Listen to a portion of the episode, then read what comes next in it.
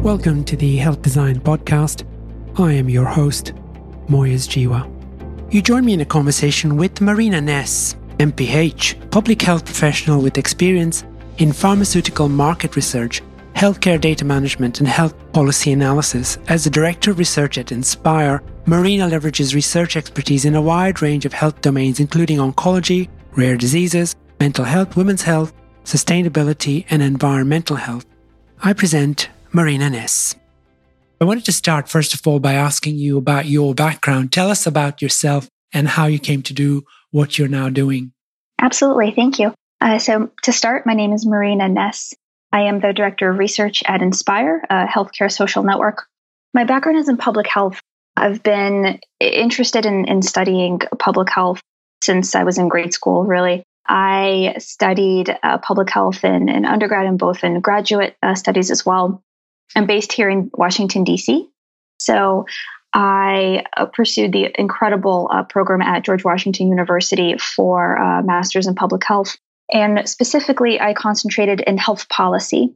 I'm very interested in affecting change through policy uh, in in whatever that means, right? Uh, whether it is on the nonprofit organizational level, whether it is within government, uh, right? There are so many far-reaching sources and consequences. Some of my personal interests within health include environmental health and how environmental health policy can affect human health Understandably, climate change is a massive issue for us now. But with the, the onset of COVID 19, communicable diseases ha- have, have come to the forefront as, as a major public health issue and topic. So, my, my research has certainly uh, shifted uh, towards communicable diseases. But over the past several years, I've worked in several facets of public health. Where I started, which is what I do now, is uh, doing research with uh, patients and caregivers. So, bringing the patient voice to to light where otherwise we not might not be able to see it. Uh, meaning, our traditional established forms of research, uh, which typically focus groups come to mind randomized clinical trials, which have been, you know, the gold standard of medicine. But there are gaps there uh, in terms of bringing the true patient challenges, successes to light, because oftentimes there's intervention there, right? Patient experiences and, and responses are affected by the, the questions, the interventions that, that we bring forth. Conducting retrospective qualitative research on existing patient data, which simply is could be online posts, right? Posted by patients on forums where they trust one another. And the goal is to find someone like them. In many ways, COVID 19 is probably the biggest experiment in infectious diseases we've had for decades, if not for millennia. And we're now in a situation where someone like you is interested in that area would have a wealth of uh, experience and, and material to work with. What are you finding in the COVID 19 era? Absolutely. Healthcare rationing uh, has arisen as a major topic. Patients converse about how many of their checkups, for instance, have been canceled, postponed, or moved to remote consultations. While some of those uh, who do need in person life saving treatments continue to receive them if they truly are life saving, other treatments that require perhaps a quote like such as elective procedures, right, X-ray scans, these are being postponed.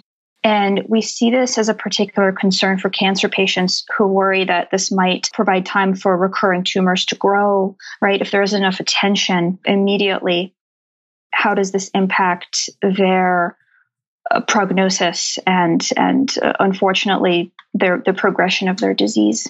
We do see an effect with uh, clinical trials as well. So patients are worried about news that trials might be suspended across the country.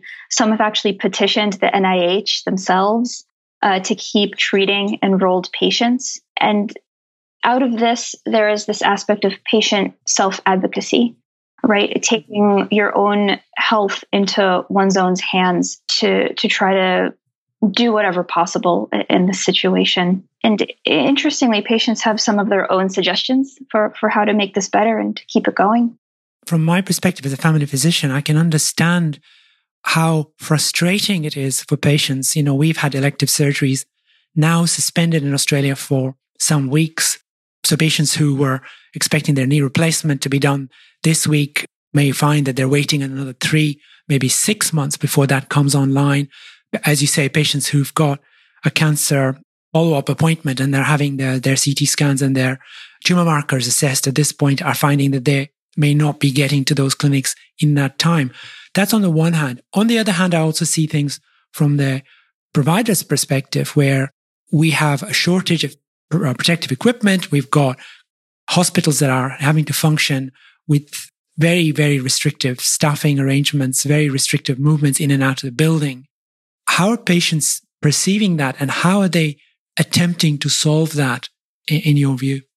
Unfortunately, in many cases, this is translating to avoidance of care.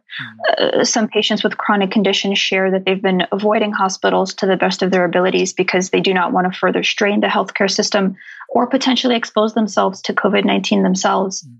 They're turning to telehealth, uh, of course, as, as you might have seen in, in your own practice. But unfortunately, several patients and caregivers who have lower technological literacy levels express frustration with yes. telehealth. Yes. But even this is not sufficient enough uh, as a fix for the current situation. That's right. What innovative things have they come up with, which maybe we can learn from? That's a great question. Currently, we're seeing gaps actually uh, with this. Uh, there's there's not much uh, that, that can be done.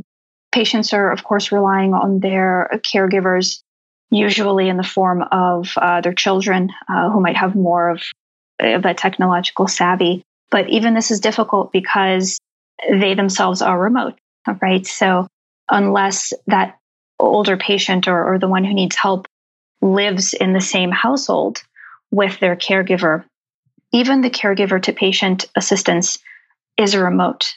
And understandably, this is contributing to feelings of increased isolation, emotional burden for patients, particularly patients on Inspire. There is a high level of anxiety that's being expressed that goes beyond just uh, members of the general public because there are large numbers of higher risk groups and those who are age 65 and older and those with underlying medical conditions, particularly lung disease. We're seeing patients in our COPD, pulmonary fibrosis, lung cancer groups uh, t- discussing COVID 19 and, and, and these issues that we're mentioning in the highest volumes. Are we going to see deterioration in the prognosis of some of these patients as COVID begins to wane and we get more of the kind of care, traditional care that we are used to being introduced? This is the major concern, mm. absolutely, particularly as there is so much uncertainty right? Uh, it's it's understood that the effect on the healthcare system will be long lasting, right? Even if uh, social distancing guidelines are lifted very soon, let's say in a month or two, this doesn't mean that everything goes back to normal immediately. Patients and the healthcare system uh, are going to feel the lasting effects of this for the rest of the year, uh, if not into 2021, unfortunately. I can imagine that there'll be a lot of pressure on people who have an expertise in healthcare policy to help negotiate or help us to negotiate our way out of this potential uh, car crash, which is lining up. What do you think are likely to be the solutions that are brought forward? From a health policy perspective, hmm. So as we see now uh, with with healthcare rationing, um, I I suppose a, a, very simple analogy could be even uh, as we mentioned a little bit earlier when we were beginning our conversation, the experiences in grocery stores. There are now limits on how much people can buy, right? So, for instance, two of one item. I wonder, and as you know, post-apocalyptic as this might sound, uh, is that from a policy perspective, we might need to uh, simply put limits in place on the kind of medical care that people can immediately start springing for. Mm-hmm. And I, I, know how unfortunate this sounds, but opening the floodgates will hamper the, the system even more. As we've seen with the policies around uh, pandemic unemployment assistance and the, the specific pandemic act, uh, this came out in the United States, a, a relief system or program, if you will, that tries to uh, deliver money, uh, simply checks, right, to, to every American, uh, depending on their income level and, and household size. Uh, policies such as this that are trying to lessen the burden in, in whatever way possible. So many of these policies will be around financial access and, and financial help versus medical use. Before COVID became a reality for, for most of us, healthcare was already under pressure. We were already not able to afford the gold standard care that a lot of patients deserve or, or wanted. In the post COVID period, it's likely to be a further squeeze on the economy, a further squeeze on healthcare funding. And you're, you're suggesting that that might lead to further rationing, whether we like to call it that or not. it, it is going to be a reality, for the rationing of what is going to be available to patients. That's right. It will be a slow healing process, mm-hmm. essentially. Uh, again, this is not to say that we will not return to normal because certainly the system will bounce back eventually. It will just be a, a slow healing process. Not unlike some projections uh, regarding how we uh, quote unquote reopen society, right? Rather than opening the floodgates and everybody can return back to all sorts of activities, mm-hmm. right? Uh, the reopening would happen in phases.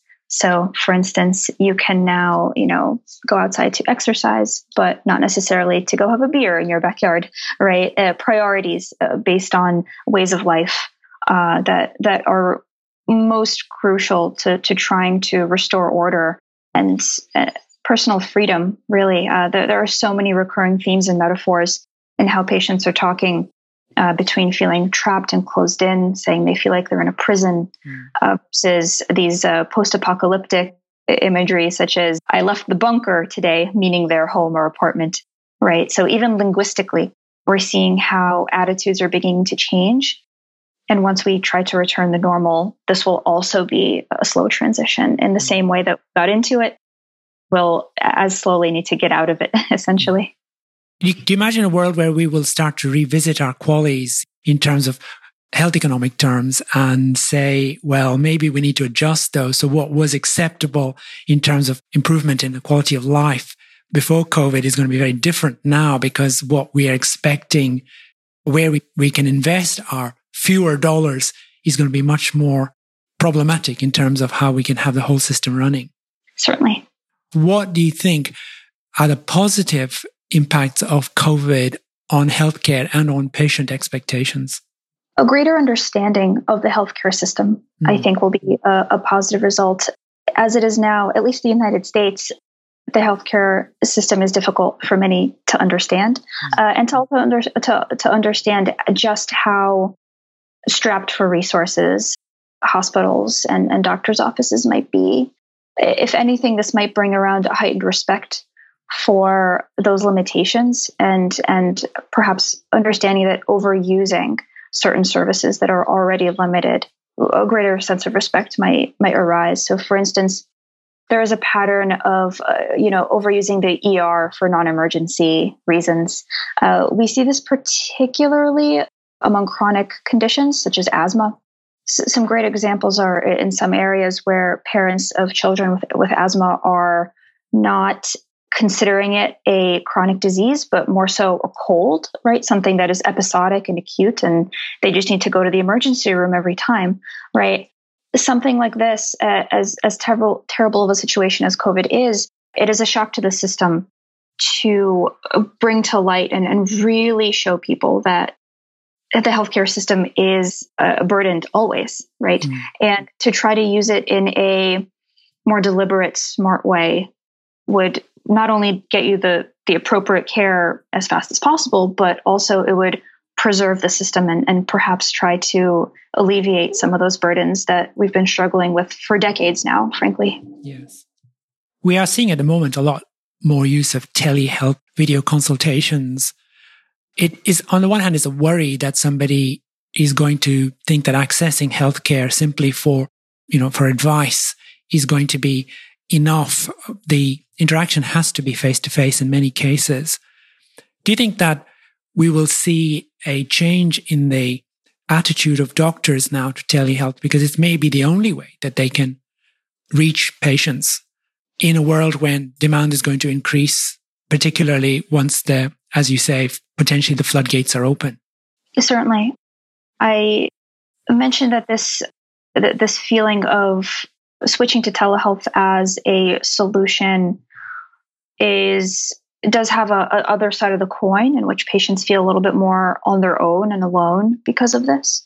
So it's it's certainly very different to have that face to face the the bedside manner as you will right how does that bedside manner uh, translate through a computer or a phone or, or, a video chat right? Is this are there going to be completely different let's say uh, dialogues or scripts right that that doctors might want to start implementing to accommodate a telehealth care environment more because as it stands now, we see patients discussing that they feel like they're on a, a quote unquote back burner uh, and worry that this might only continue uh, because certainly treating the COVID 19 patients uh, is uh, the priority number one right now. And there's, there's some uncertainty around uh, how long or how prevalent telehealth will become in the future, uh, particularly for those patients who do value that face to face interaction. That's one side. But the more positive side is for patients who are hoping to try to embrace telehealth and get their care this way. Uh, this is allowing that uh, platform to blossom. Mm. Uh, so, for instance, those who hadn't considered, for instance, a therapy appointment online because they're just so used to the couch armchair, you know, scenario they're giving the telehealth a try and, and they're seeing that that it works. And you can get a prescription by speaking to a doctor on a video chat or on phone call. And that pressure to to travel uh, and try to fit that into everyday life uh, doesn't need to be there. The legitimacy of of medical care through telehealth is also getting more attention this way. For many the the face to face was considered you know the the kind of legitimate traditional this is how you're supposed to receive your medical care uh, versus something that's more so through a technological, you know, thread might have been looked upon as less than uh, before, simply because it was untraditional. But bringing that to to be more common can turn that tide.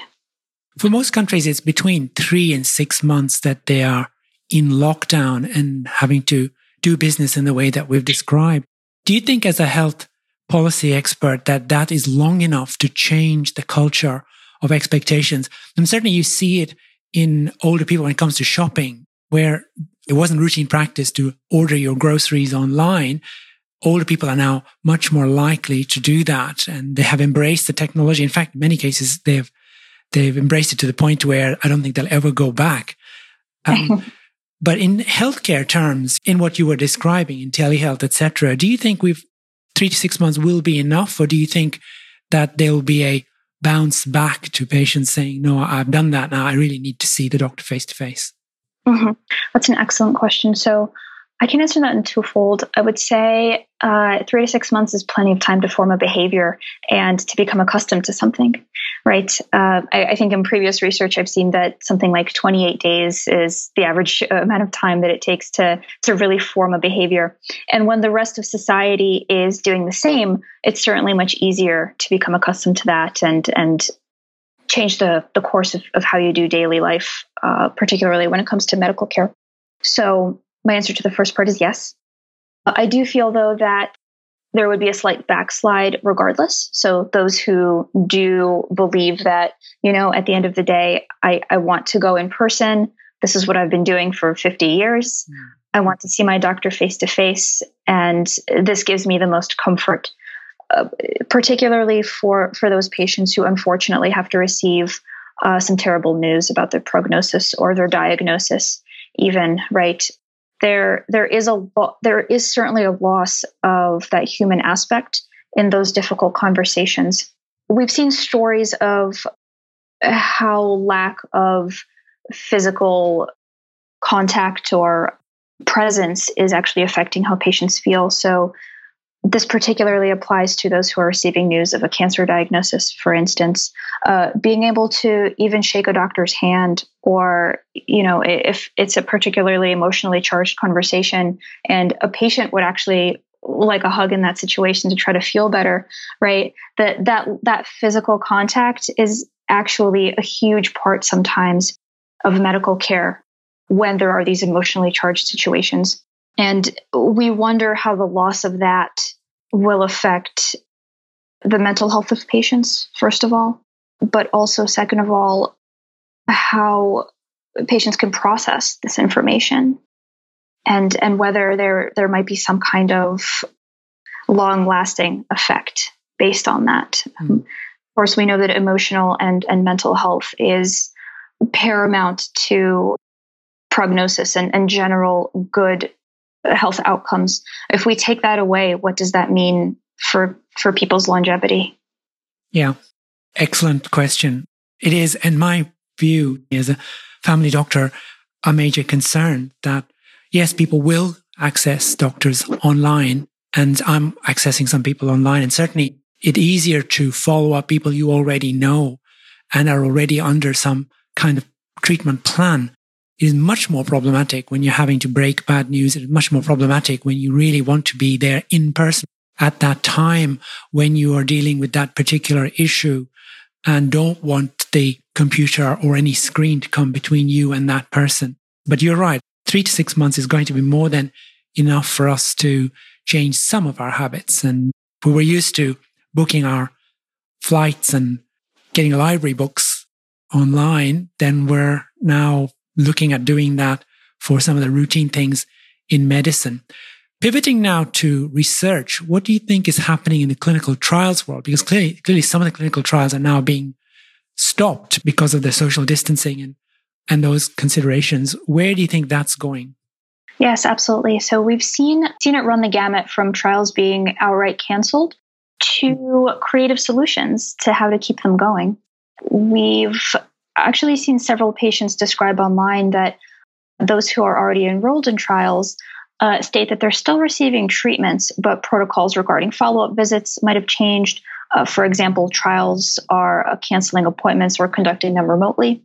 Interestingly, if the trial involves an oral medication, uh, this is simply being delivered to participants' homes uh, via couriers, taxis, or even picked up by caregivers if possible. Similarly, vitals and other diagnostics uh, that are you know part of the clinical trial are being collected uh, remotely or being transferred to labs that are closer to participants' residences, so they don't need to travel as far in particular. So the the methods of uh, delivery and locations, key locations where patients might have needed to go otherwise, are being brought in closer. So this this is actually uh, wonderful to see that that some trials are finding creative solutions rather than shutting down or postponing. Overall, is it more likely that people are finding creative solutions, or are there more trials that are being stopped or suspended temporarily? Unfortunately, we're seeing more of the latter, the cancellations or, or postponements. A few patients who had been considering trials but not have uh, but not yet enrolled are now pivoting to consider other treatment options such as surgeries. So even this is changing a little bit of, of how patients are considering their next step in their treatment. And do you think that that will impact ultimately the new treatments that are going to be available in the next year or two? Because clearly some of these trials were critical in, in the trajectory of getting new medications out at a time when we are going to need them. How do you think that's going to play out? Or do you think that somehow we will bounce back from this?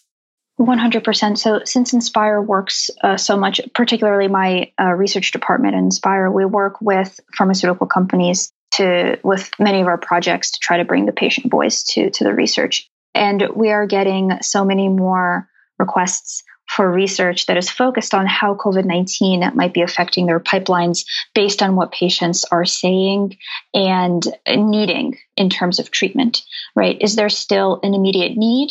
Uh, for the uh, anticipated medicine or, or, clinical trial that has been planned, or are patients finding other ways, uh, or unfortunately, are they simply foregoing treatment? So, in terms of long term effects, approvals for medicines would be slowed down, right? If there are expanded indications that were planned in the pipeline, uh, likely these will be postponed. Uh, what this means for patients is, is simply needing to wait longer to try to access these novel therapies, unfortunately. Marina Ness, you've provided an excellent overview. Thank you so much. And from a unique perspective of um, healthcare policy, but also from your understanding, clearly deep understanding of what patients are experiencing in these troubled times. You've given us both good news and bad. Uh, the good news is that some of the things that we are using to connect with patients may well help us in the longer term. But the bad news is that patients are feeling disenfranchised. And in some cases, they are go- going to value more that little that we are able to offer them. Thank you so much. My pleasure. Thank you so much. The Journal of Health Design. Better health by design. Visit us at thejournalofhealthdesign.com.